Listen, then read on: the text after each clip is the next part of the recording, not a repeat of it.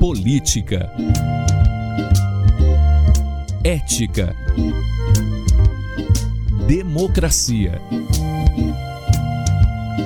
Informação. Opinião. Pode falar. Apresentação Cileide Alves e Rubens Salomão.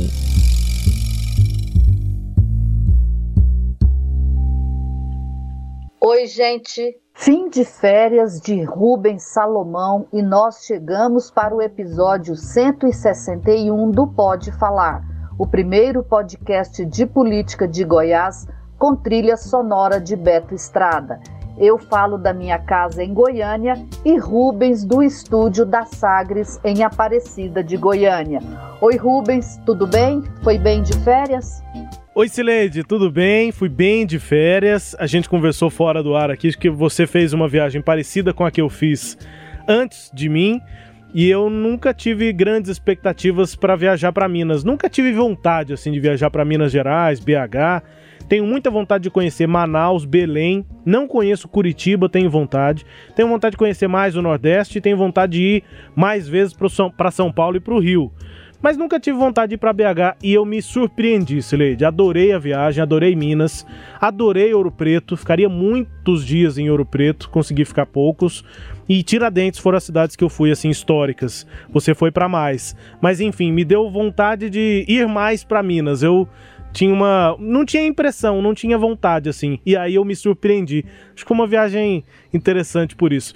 Além da viagem, descansei bastante. Estou realmente com baterias recarregadas. Em outras férias eu dizia isso, mas eu confesso que não era exatamente o que eu sentia, porque a vida estava tão difícil e nessa eu consegui me desligar e baterias recarregadas, Celede. Que bom, Rubens. Realmente é uma viagem muito, muito interessante, até afetiva, né? Porque as raízes de Goiás estão em Minas Gerais. Uhum. Então isso é uma coisa legal de descobrir e a gente precisa ir para descobrir. Não basta que os outros nos contem, né? É isso. Vamos bom. que vamos, Celede. Bora lá. Vamos lá. A novela Sem Fim das Mudanças no IPTU, ainda desconhecidas do contribuinte goianiense, e a ansiedade da direita bolsonarista para a filiação do clã de Bolsonaro a um partido político são os temas deste episódio do Pode Falar.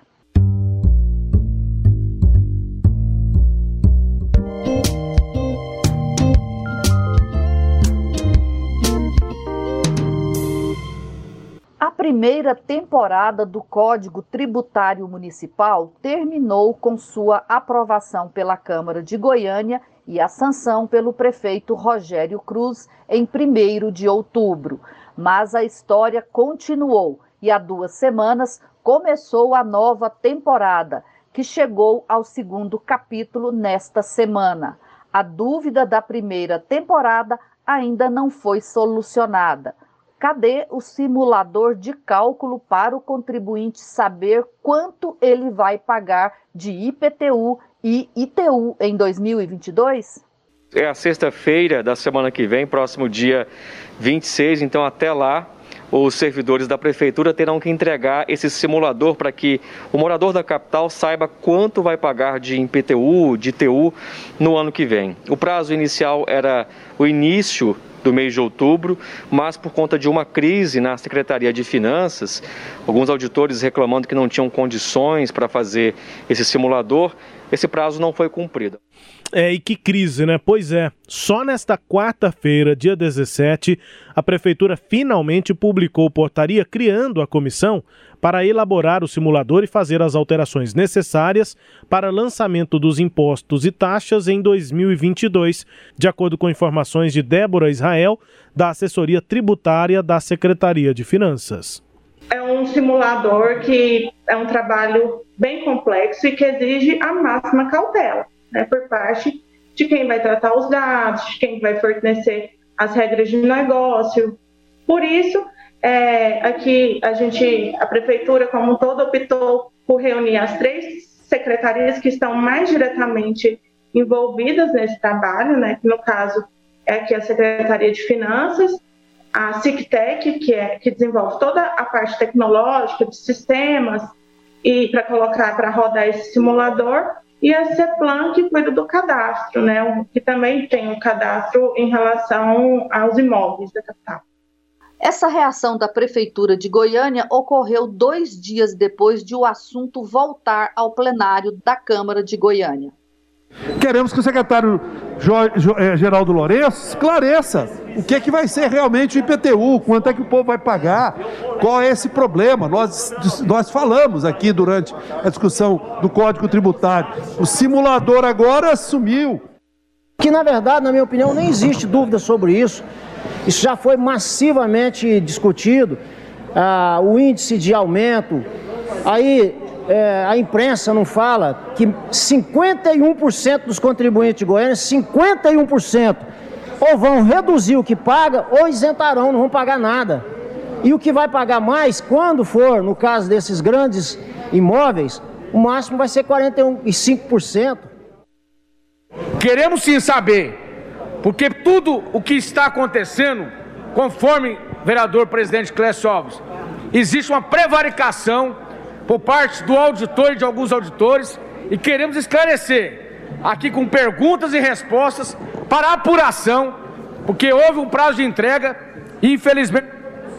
Pode concluir, vereador. Não foi possível a entrega do simulador online por causa dessa prevaricação. A gente ouviu aí pela ordem os vereadores Mauro Ruben, que cobrou a presença do secretário, os dois últimos são da base aliada, o Clécio Alves, que defendeu aí que o código não vai ter é, grandes aumentos para o contribuinte, apesar dele dizer que a imprensa não informou isso, a imprensa informou, né, Rubens? É, muito, várias vezes, a questão agora é ver na, na prática se isso vai funcionar.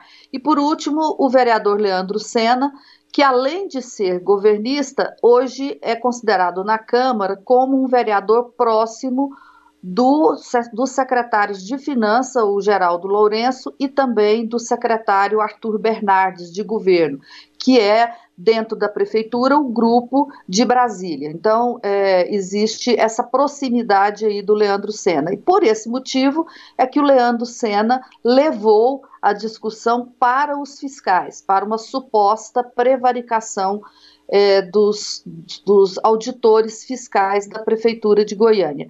E aí, Rubens, eu fui apurar essa história e me parece que há sim um, um cabo de guerra interno lá na Secretaria de Finanças é, e tudo começou é, ainda antes da aprovação do código, houve descontentamentos internos e também houve uma tentativa do sindicato dos auditores fiscais de iniciar, logo ali no auge da votação do Código Tributário, um processo de negociação de um plano de cargos e salários para os auditores, né? É, e aí aqui eu, eu vou até me alongar um pouquinho mais para eu voltar no, no tempo para explicar todo esse processo. Ok. Quando o, você se lembra, Rubens, que quando, no começo do governo, desse, desse governo, quando o Maguito ainda estava vivo, foi aprovada na Câmara de Goiânia um projeto de lei que fez uma reforma administrativa, e nesse projeto de lei houve alterações das prerrogativas dos auditores fiscais. Né? E quando o Alessandro Melo ainda era secretário, iniciou-se uma negociação com os auditores fiscais para é, se retomassem essas prerrogativas e para atender uma reivindicação que eles tinham, que era de fazer a incorporação de gratificação que eles têm com salário, porque eles têm um salário base pequeno, eu não sei ao certo se é 3 ou 5 mil reais, e uma gratificação que é bem superior, em torno de 9 mil reais. Havia um temor de que se um prefeito quisesse cortar essa gratificação, o salário base deles ficaria muito baixo. Então havia esse movimento para fazer a incorporação. O Alessandro Melo aceitou discutir com eles, mas tinha duas contrapartidas. Primeiro, eles teriam que trabalhar oito horas por dia, em vez das atuais seis horas. Dois, transformaria o salário deles em subsídio e não em, ficaria como vencimento. Qual a diferença? O subsídio você não pode colocar penduricalhos neles. O, o vencimento pode, né? E estava nessa negociação quando Maguito morreu, o, assumiu o novo governo. Quando foi em abril, o novo secretário aceitou atender todas as reivindicações dos auditores. Eu fiquei sabendo, Rubens, que o projeto de lei foi elaborado com a ajuda do sindicato. Não foi a prefeitura que fez o projeto, foi um, o sindicato preparou uma minuta que depois a prefeitura mandou para a Câmara. O que que fez esse projeto? Atendeu todas as reivindicações deles, incorporou, manteve como eh, vencimento e não como subsídio. Então eles podem ter os, os penduricalhos. É, houve um, de, indiretamente um aumento de 20% no salário deles, porque como a gratificação era calculada sobre o salário base, que era baixo, era um, um percentual sobre o salário base, quando incorporou, o salário base aumentou. E aí a penduricalhos que né, sob o salário mais alto, consequentemente aumentou o salário. E foi mantida a carga horária de seis horas. Então ficou tudo maravilhoso para os fiscais, mas eles queriam mais, eles queriam um plano de cargo salário, que é aquele que prevê que o salário inicial é esse, que agora parece que está em torno de, de 17 mil reais, mas com previsão de subir na carreira até chegar ao teto de 28 mil reais. E eles queriam fazer isso agora. E aí houve uma, um, uma recusa da secretaria de fazer isso agora, até porque o prefeito não deu database para o restante dos servidores municipais, e aí ficou esse chove não molha né, em relação às ações para o, o IPTU, para a é, realização dessa fórmula de cálculo, até chegar a um clima de é, tensão total e há duas semanas parte desses auditores que estavam em cargo comissionado entregou os cargos, pediu demissão, é, o secretário aceitou a saída deles, continuou a negocia negociação e nessa semana o secretário, portanto, decidiu baixar essa portaria. Ao baixar essa portaria, ele é, me disse ontem, a gente publicou numa entrevista na Sagres, que os próprios técnicos disseram para ele que em uma semana eles fariam esse simulador. Então, meio que fumaram o cachimbo da paz, né, lá internamente, e o secretário baixou a portaria. Essa portaria ainda tem um efeito legal, Rubens, porque como ele deu um prazo e nomeou é, é, é, os, os técnicos que vão ser responsáveis por elaborar o trabalho, se isso não for feito no prazo legal da portaria, ele ainda pode tomar medidas contra esses secretários. Então, tem mais esse aspecto aí né, que para facilitar, para que o trabalho efetivamente seja executado. Mas o que eu vi aí, agora encerrando nessa minha longa participação, é que houve uma certa, é, eu diria, ingenuidade, não sei se é a boa palavra, mas assim, a prefeitura foi é, descuidada, digamos assim, em ter feito um acordo da forma como foi feito lá atrás e depois em perder o controle do processo interno lá dentro da secretaria. Pois é, Celede, participação não foi tão longa assim, é, é, mas a explicação achei que foi muito precisa e contextualiza muito bem o que está acontecendo. Agora, é, eu tenho a impressão de que esse movimento, esse momento, ele só simboliza algo que a gente já analisou aqui em edições passadas sobre o caminho que estava tomando a gestão de Rogério Cruz, a partir do momento que a gente entendeu o que é que poderia ser realmente a gestão Rogério Cruz, quando ele deixou de ser vice, depois da morte de Maguito Vilela, quando ele foi oficializado no cargo, e dali a gente foi vendo medidas de Rogério Cruz, basicamente, né, Celeste, todo, resumindo uma história que está contada nas edições passadas do podcast, principalmente no primeiro semestre, até a gente chegar nesse momento, é, que era um Rogério Cruz que tentava agradar todo mundo, né? Tentava agradar, agradar o grupo de Brasília, o, os vereadores claramente, né? Tanto que é um, uma gestão que praticamente não tem oposição, e aí mais recentemente a gente viu que pode ter uma oposição dentro da própria base, né? Vereadores que estão na base, mas que também têm uma tentativa de manter a autonomia da Câmara em relação ao passo, e os servidores públicos, né? É, inclusive com essa reforma, mas com outras alterações em que o prefeito Rogério Cruz e a gestão estavam atendendo categorias que ainda são tratadas meio que como castas no passo municipal e em outros âmbitos também da, da esfera pública, né? Mas os auditores fiscais são basicamente isso. Então acho que a gente chega num, num outro símbolo, Sileide, dessa gestão, é, que acaba não mostrando exatamente uma personalidade própria, ou se tem essa personalidade, ela é marcada por uma tentativa de agradar a todos e, na prática, é, todos vão acabar ficando desagradados ou querendo mais do que já foi oferecido. É assim com os vereadores, é assim com os auditores e é assim também com o grupo de Brasília. É, me parece que falhou é, o próprio prefeito e também o secretário de Finanças, os dois falharam nessa articulação e também na gestão técnica da pasta, tanto da da CDTEC quanto da Finanças para que o simulador simplesmente saísse do papel. Porque aí o CPF que está sendo analisado, e aí o próprio secretário falou na entrevista a você, na entrevista exclusiva a você, que isso não é uma obrigação legal, o simulador, mas é uma obrigação ética, de princípios do prefeito. Isso são palavras do secretário. Então era o nome dele e o do prefeito que estavam em xeque nesse momento, quando o prefeito, na assinatura, na publicação do Código Tributário, dizia sim, teremos um simulador e ficou tendo de lidar com atraso em cima é, de atraso. Então faltou articulação e até capacidade técnica de fazer a coisa virar numa situação em que o nome deles é que estava é, na reta, Celede. É, eu até entendo, Rubens, é, que esse grupo de Brasília, que assumiu o controle político aqui da Prefeitura de Goiânia, ele conduziu, né, isso que você está falando, é isso mesmo, vamos é, fechar aqui apoios incondicionais ao prefeito, e aí a gente vai administrar, porque nós teremos apoio dos servidores e teremos apoio da Câmara de Goiânia. Só que esqueceram disso, você dá a mão, pede-se o pé, né? É, são categorias que sempre têm reivindicações, e como são castas, as reivindicações deles, muitas delas são é, muito grandes né? E, a gente está vendo, eles têm salário de 17 mil, querem chegar a 28 mil, e depois vai chegar no outro ponto. Esta semana eu já me informei que também os procuradores iniciaram um movimento, que é outra casta, outra casta. de servidor. Né? E eles também querem outros benefícios, vão pedir outros benefícios. Enquanto isso, nem a database a prefeitura está dando para os servidores.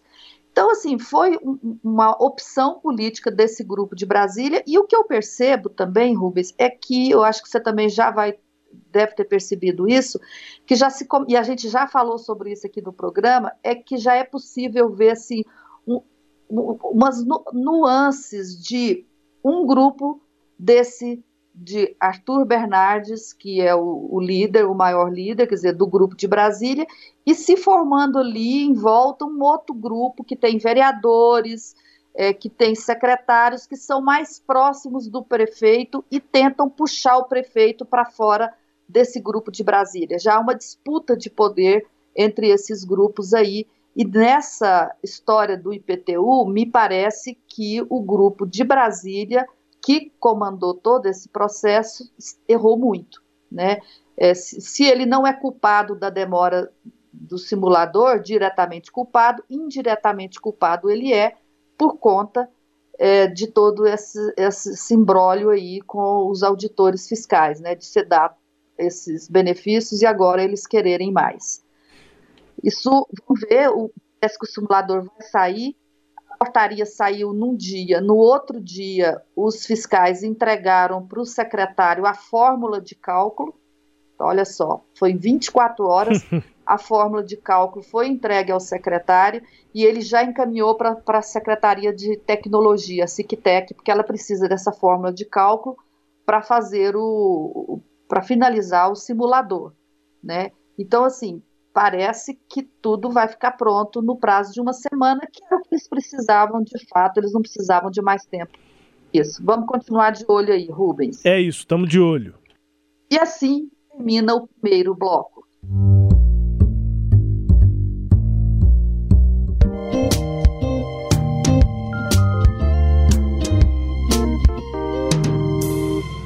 Hoje a cúpula do PL esteve reunida e decidiu dar carta branca ao presidente do partido, Valdemar Costa Neto, para organizar as forças regionais, os palanques políticos, para o presidente Bolsonaro eh, não ter ali maiores atritos.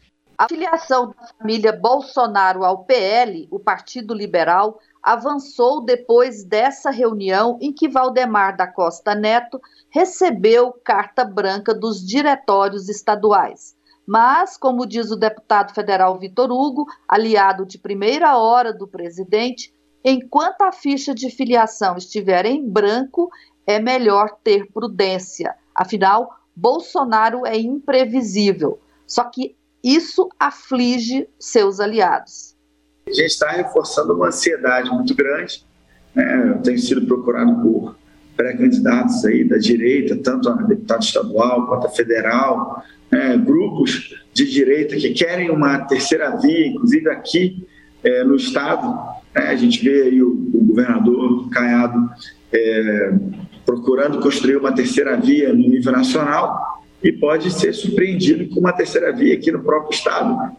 É, e, e, eu tenho sentido em vários grupos bolsonaristas, né, grupos voltados aí para o agro, né, grupos voltados é, para os servidores públicos, dos militares estaduais, é, até é, muitos presidentes de sindicato rural, presidentes, é, prefeitos, né, que inclusive integram hoje a base do governador, mas que estão sinalizando que mais um pouco ali na frente vão sim é, abandonar o barco.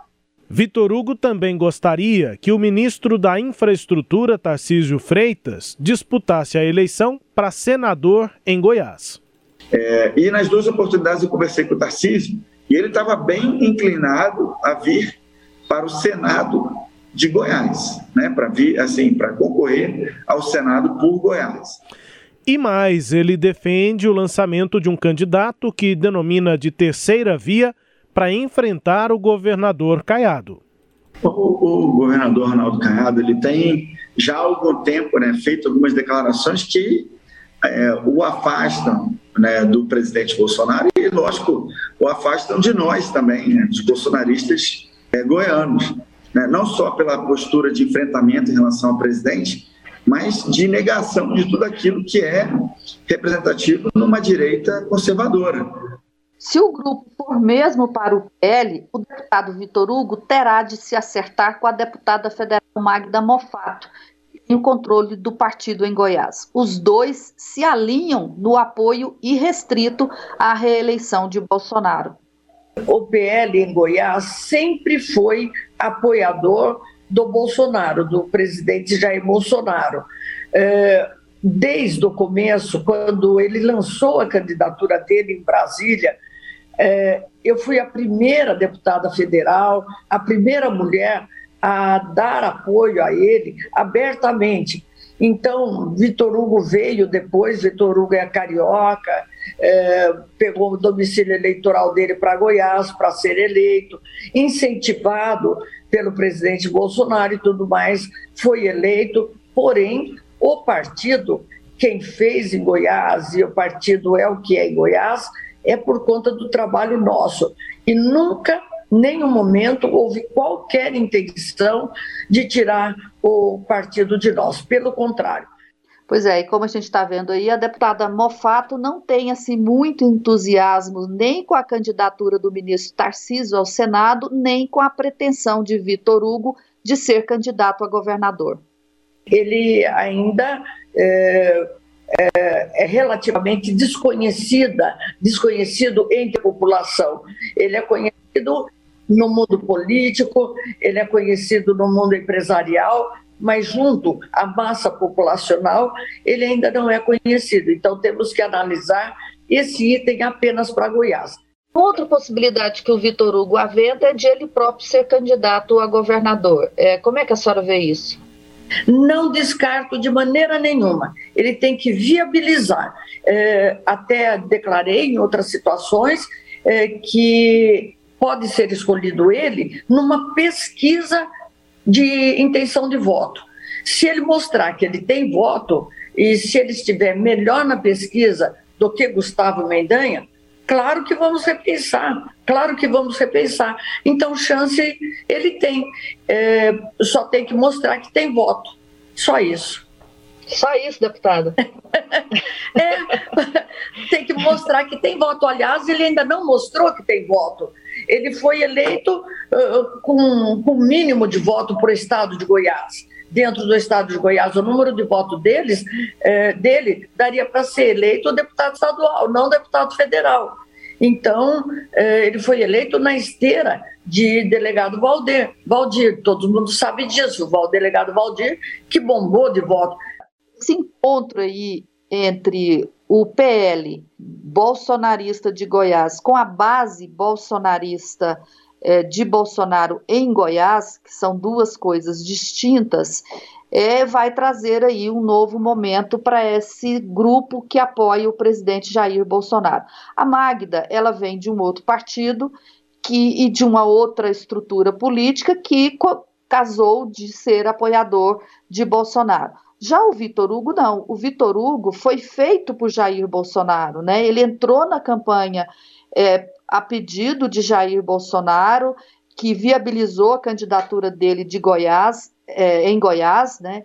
Ele, ele é carioca e estava morando é, em Brasília por conta do emprego dele na, na Câmara dos Deputados, mas a mulher dele é aqui do, de Anápolis, e aí ele achou que poderia fazer essa junção política e se elegeu, se elegeu com poucos votos, mas se elegeu. E agora ele precisa de se viabilizar. E hoje ele é muito o, o porta-voz do, do, do presidente. Então, quando a gente vê é, o, o, o Vitor Hugo dizer que precisa de uma terceira via em Goiás contra Ronaldo Caiado, eu entendo que ele está repetindo o que quer Jair Bolsonaro. Jair Bolsonaro não perdoa Ronaldo Caiado por conta da pandemia, da pandemia, por conta do que o Caiado fez, que foi diferente do que ele queria que fosse feito, e também do que Caiado disse, né? Aquela histórica entrevista de Caiado é, rompendo com Jair Bolsonaro por conta da posição negacionista dele em relação à Covid. É, então, tem esse aspecto aí a Magda Mofato não apoia Ronaldo Caiado não é por esse motivo, é pelas razões políticas dela aqui locais internamente. E ela quer apoiar o candidato, a candidatura de eh, Gustavo Mendanha né, ao governo de, do estado. A posição radical de Vitor Hugo é contra porque ele acha que o, o, o Gustavo Mendanha tem aliança com partidos de esquerda e que isso contamina, né?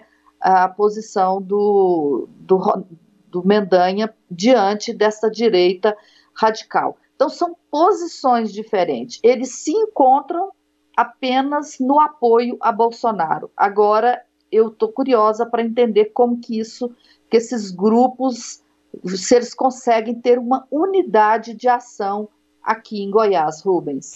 Pois é, Celeide, eu, a minha impressão diante de tudo isso, eu fui acompanhando ao longo da semana, apesar de férias, né? Voltei na quinta-feira, as entrevistas, né? E, e, dos dois lados aí dessa base bolsonarista em Goiás, Vitor Hugo, Magda Mofato, que a, a minha impressão é de que a base bolsonarista, com esses lados todos, tá no mato sem cachorro. Porque quando você tá no mato e não sabe direito o que fazer, se você tá com o cachorro, o cachorro já te dá um rumo, né? Porque ele tá ali, já tem um outro é, tipo de sentido mais apurado, ele já consegue te dar algum rumo ali para fazer alguma coisa no mato. Já a base bolsonarista não tem esse rumo, porque perdeu o rumo com o Ronaldo Caiado. A base bolsonarista não quer ser também caiadista.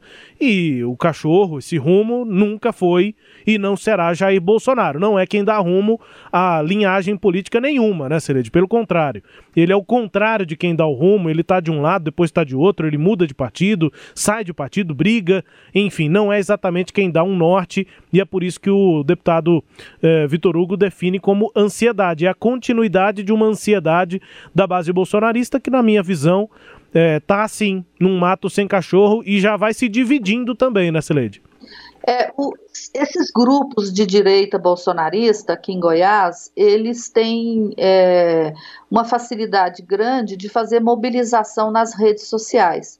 Né? Tem que lembrar aí que o, o deputado é, Teófilo, Humberto Teófilo, que está nas redes sociais, se elegeu nas redes sociais e acha que tem como se reeleger nas redes sociais.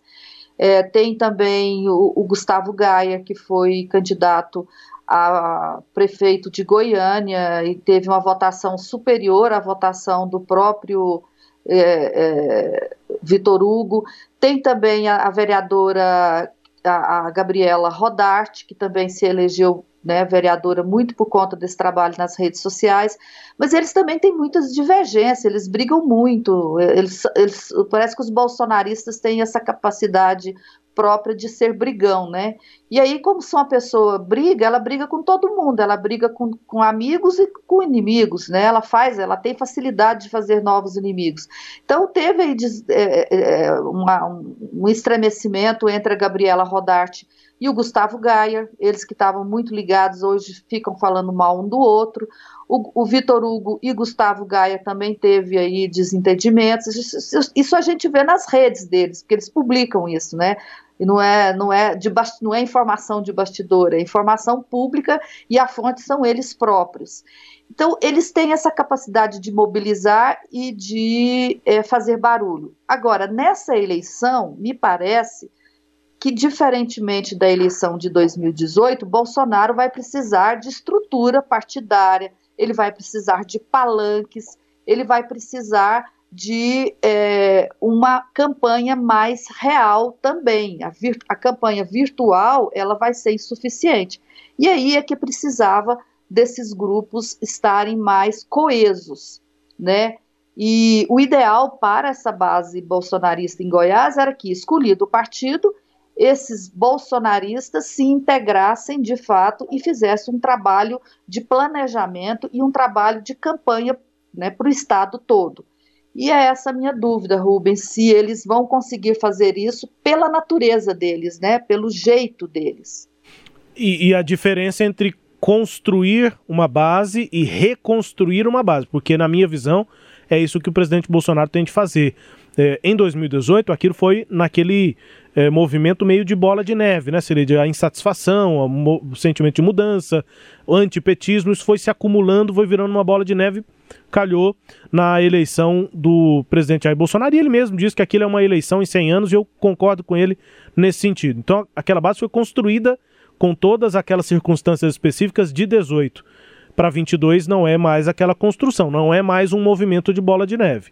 Essa bola tem se derretido ao longo do tempo, as pesquisas de avaliação do governo do presidente Bolsonaro mostram isso. A base dele não é do mesmo tamanho da votação que ele teve em 2018. Essa reconstrução é um outro processo e tem de ver que estrutura o presidente vai ter para isso. Até agora não está trabalhando para ter essa estrutura, né? É, vamos ver aí como é que fica agora com essa filiação, se é que ela vai ocorrer, e como que eles se organizam, todos esses grupos aí, essas, esses, essas tendências, como que elas se, se mobilizam dentro do próprio PL. Vamos embora? Bora, Silente! Este episódio teve áudios da Rádio Sagres, da TV Anhanguera e Band TV. Confira o Pode Falar todo sábado às nove e meia da manhã na Rádio Sagres, no Sagres Online, no aplicativo da Sagres, no SoundCloud, no Spotify, no Google App, no Deezer e no Castbox. Siga o Pode Falar em seu tocador de podcast preferido e receba um episódio novo todo sábado. Tchau, Rubens. Tchau, Sileide. Um beijo. Até mais. Tchau, tchau. Apresentamos Pode Falar com jornalistas Cileide Alves e Rubens Salomão.